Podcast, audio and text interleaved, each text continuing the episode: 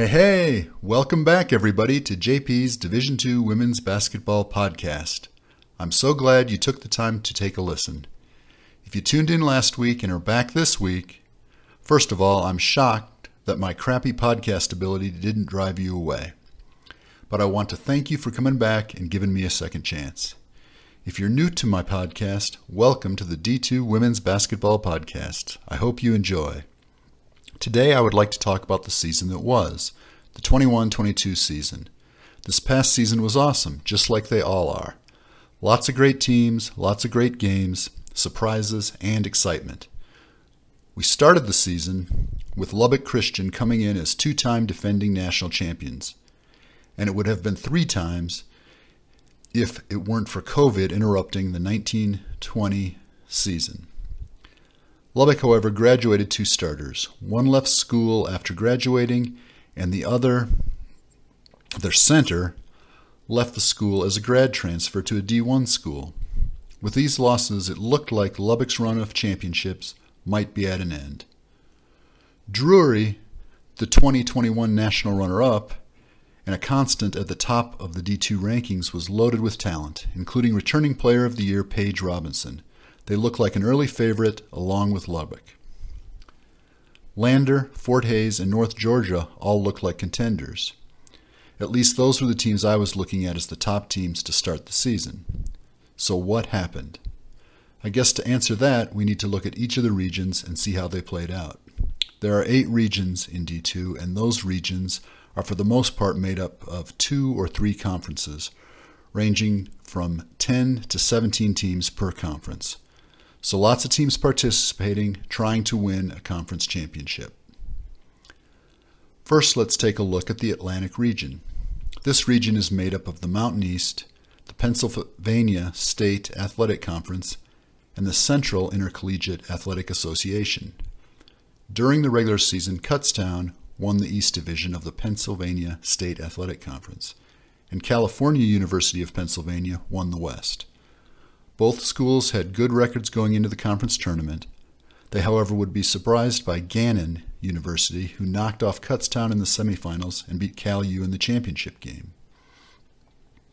In the Central Intercollegiate Athletic Conference, Lincoln University won the Northern Division, and Johnson C. Smith University won the Southern. Elizabeth City State University, however, went into the conference tournament as the number two seed over Johnson C. Smith due to their better overall record. In the end, it was Lincoln who won the conference tournament. The Mountain East Conference regular season was won easily by Glenville State, who went undefeated throughout all the regular season play, ending their regular season at 27 0. In a third of those games, they scored over 100 points and against Wheeling University, they scored 141 points. Wow, that is pretty much the Mountain East, Mountain East Conference meets Buzzsaw. That trend continued in the Mountain East tournament until the championship game, however. Charleston pulled off a huge upset and handed Glenville State their only loss of the season. The game was a thriller and exciting until the final horn. Charleston showed everybody how to beat Glenville. Just keep your turnovers under 10 and shoot 55% from the floor. If you can do that, you may be able to squeak out a win. In the central region, we have the Mid America Intercollegiate Athletics Association, the Great American Conference, and the Northern Sun Intercollegiate Conference. The North Division of the Northern Sun was a tie between St. Cloud State and Minnesota Duluth. I'm sorry, Minnesota Duluth. On a tiebreaker, St. Cloud State got the number one seed for the conference tournament, and Minnesota Duluth got the number two. The South Division was won by Minnesota State. In the conference tournament, things played out pretty much as one would expect, with one seeded St. Cloud playing two seeded Minnesota Duluth, with Minnesota Duluth mildly upsetting St. Cloud for the conference tournament championship. The Great American Conference had Southwestern Oklahoma State University running away with the regular season conference title with their 20 and 2 conference record. Nobody else was even close. In the conference tournament, SWOSU won again to claim the conference tournament championship. The Mid America Intercollegiate Athletics Association was led by Fort Hays State, and Missouri Southern, who tied for the regular season title. In the conference tournament, the two teams met for the championship, with Fort Hays winning the game to claim the tournament championship. In the Eastern region, it's made up of the Northeast 10, the East Coast Conference, and the Central Atlantic Collegiate Conference. The NE10 had the Northeast Division won by Southern New Hampshire University, and the Southwest Division won by Pace University and Le Moyne during the regular season. In the conference tournament, Pace and Southern New Hampshire, Southern New Hampshire both lost in the second round. Le Moyne lost to Bentley in the semifinals, setting up a championship game of Bentley versus Stonehill. That was won by Bentley to give them the Northeast 10 tournament championship. The East Coast Conference had traditional top team Daemen winning the regular season with a 16 1 conference record. In the conference tournament, it was more the same, with Daemen winning the conference championship over Molloy University. The Central Atlantic Collegiate Conference had Post University winning the Northern Division and Chestnut Hill University winning the South Division. In the conference tournament, Post was beaten by Jefferson University in the semifinals, and Chestnut Hill was beaten by U Sciences. U Sciences then went on to win the CACC championship. Our next region is the Midwest region, consisting of the Great Lakes Intercollegiate Conference, the Great Midwest Atlantic Conference, and the Great Lakes Valley Conference. In the Great Lakes Intercollegiate Conference, Grand Valley State won the conference regular season title and looked like they would do the same in the conference tournament, until they were beaten in the championship game by Ferris State. The Great Midwest Atlantic Conference, I'm sorry, the Great Midwest Athletic Conference, had Ashland and Walsh at the top of the standings for the regular season, with Ashland ending up with one more conference win to take the regular season crown. In the conference tournament, the same two teams squared off, with Ashland winning the tournament as well. The Great Lakes Valley Conference has always had great teams, and last season was the same. The three divisions were won by Missouri St. Louis, Southern Indiana, and Drury. Drury went on to win the conference tournament championship for the sixth year in a row. The fifth region we are looking at is the South Central, and that includes the Lone Star Conference and the Rocky Mountain Athletic Conference. The Lone Star Conference was wide open last year with two-time defending national champion Lubbock Christian losing some players to graduation, but still being dangerous and very well coached. Texas A&M Commerce, loaded with talent and always very well coached,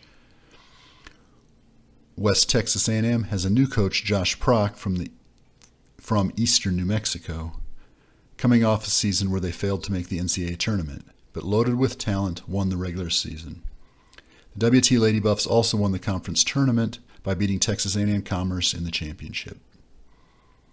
The RMAC had an interesting season, and this conference is one of my favorites because I live in Colorado and I get to watch a lot of these teams play in person. Colorado School of Mines won the regular season title last season, just like they did in the 2021 season, but lost to CSU Pueblo in the semifinals of the conference tournament. Then CSU Pueblo lost to Metro State in the championship, giving the Roadrunners the RMAC Conference Tournament Championship. On to the South region, which has the Gulf South Conference, the Sunshine State Conference, and the Southern Intercollegiate Athletic Conference. The Gulf South Conference had top teams Union University and Valdosta State at the top during the regular season. Union University was ranked number one in the nation at the end of the season heading into the NCAA tournament. During the conference tournament, Valdosta State lost to Lee University in the semifinals. Union then won the championship by beating Lee. The Sunshine State Conference was won by the University of Tampa during the regular season and Tampa also won the conference championship by beating Southern Florida. The Southern Intercollegiate Athletic Conference had Savannah State winning the Eastern Division and Tuskegee winning the Western Division during the regular season. The conference tournament, however, was won by Benedict College, who beat Tuskegee in the semis and Savannah State in the championship. The Southeast region is made up of the Peach Belt Conference, the South Atlantic Conference, and the Conference Carolinas. The Peach Belt Conference was won by the University of North Georgia in both the regular season and the conference tournament, beating Lander for the regular season title and Clayton State in the conference tournament championship. Wingate won the regular season South Atlantic Conference. Sorry, Wingate won the regular season of the South Athletic Conference, but lost to Anderson University in the semis of the conference tournament. Anderson was then beaten by Carson Newman in the conference championship game. Conference Carolinas was won easily by Barton College, who won the regular season by seven games and the conference tournament championship game over Francis Marion by almost 20 points. Our last region is the West region, consisting of the Great Northwest Athletic Conference, the Pac West Conference, and the California Collegiate Athletic Association. Most of the teams in this region took the 2021 season off due to COVID, so they had been off a while before starting this past season. The few teams from this region that played in 2021 played shortened schedules and usually included playing the same few teams multiple times.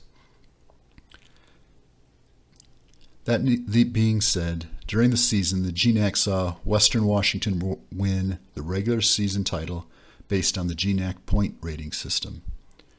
WWU made it to the championship game of the conference tournament where they lost to Central Washington.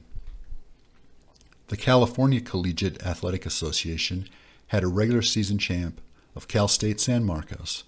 In the conference tournament, however, Cal State East Bay beat San Marcos to claim the CCA tournament championship.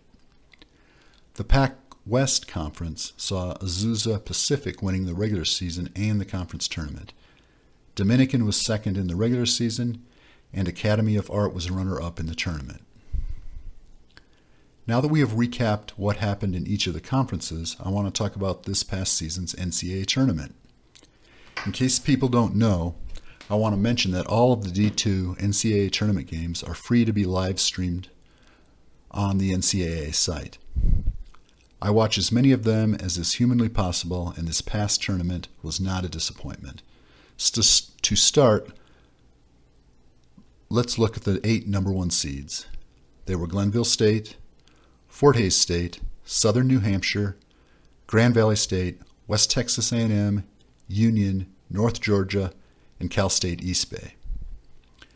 Okay, Glenville State, Grand Valley State, West Texas A&M, and North Georgia were all able to win their regionals and make it to the Elite Eight. The other four number one seeds were upset. Fort Hays was beaten out by Missouri Western, a number seven seed. Southern New Hampshire lost to Daemen, an eight seed in the first round. Daemen then went on to lose to Pace, the number seven seed in the regional championship game. Union was beaten by number seven seed Valdosta State, and Cal State East Bay was beaten at home in the regional championship by two seed Western Washington. So in the Elite Eight, we had four number one seeds: Glenville State, Grand Valley State, North Georgia, and West Texas A&M. We had one number two seed, Western Washington, and three number seven seeds, Pace, Valdosta State, and Missouri Western. In the Elite Eight games, Glenville State started out with a 103 to 56 trouncing, trouncing of West Texas A&M. That game was shocking to me because WT is a good, well-coached team, and they could not handle that constant pressure of Glenville State. Western Washington then just got by Valdosta State, winning 58 to 53 in a game that was close and exciting the whole way. North Georgia jumped out to an early lead on pace and then held on to win 68 to 61. Grand Valley State easily beat Missouri Western 67 to 44. On to the Final Four. In the first Final Four game, Western Washington beat North Georgia 74 to 68 in another close one. In the second Final Four game, Glenville State was trailing at half by two points to Grand Valley State, but ended up winning the game by 24 points, 77 to 53. The constant pressure and constant subbing of Glenville State wore Grand Valley State down in the second half and turned a close game into a comfortable win.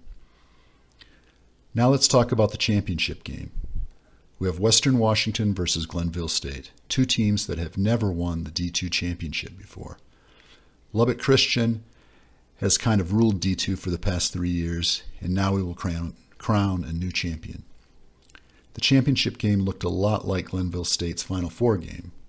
Western Washington held a two point advantage at the half, but by the end of the game, the pace of Glenville State wore down WWU and gave Glenville an 85 72 in their win and their first national championship in D2 women's basketball. This Glenville team was really something to watch. It was led by All Americans Rashana Stone and Zakiah Winfield, who both put up huge numbers in the regular season and in the tournament. The Glenville attack is really exciting to watch. Every stoppage in play sees at least three subs going in, sometimes four or five. They run full court press all game long and sub their players every minute, so they stay fresh and they keep that pressure on. They led the nation in scoring and blew away the NCAA tournament, with nobody coming any closer than losing by 12 and only two of the teams lost by less than 20 points. Congratulations to Glenville State on an amazing season. Truly a dominating performance from start to end. Another thing to note about this Glenville team is their lack of height. They only have two players over six feet tall on the team, and they both play very limited minutes. Their strength is in size, not in, I'm sorry, their strength is in speed, not in size.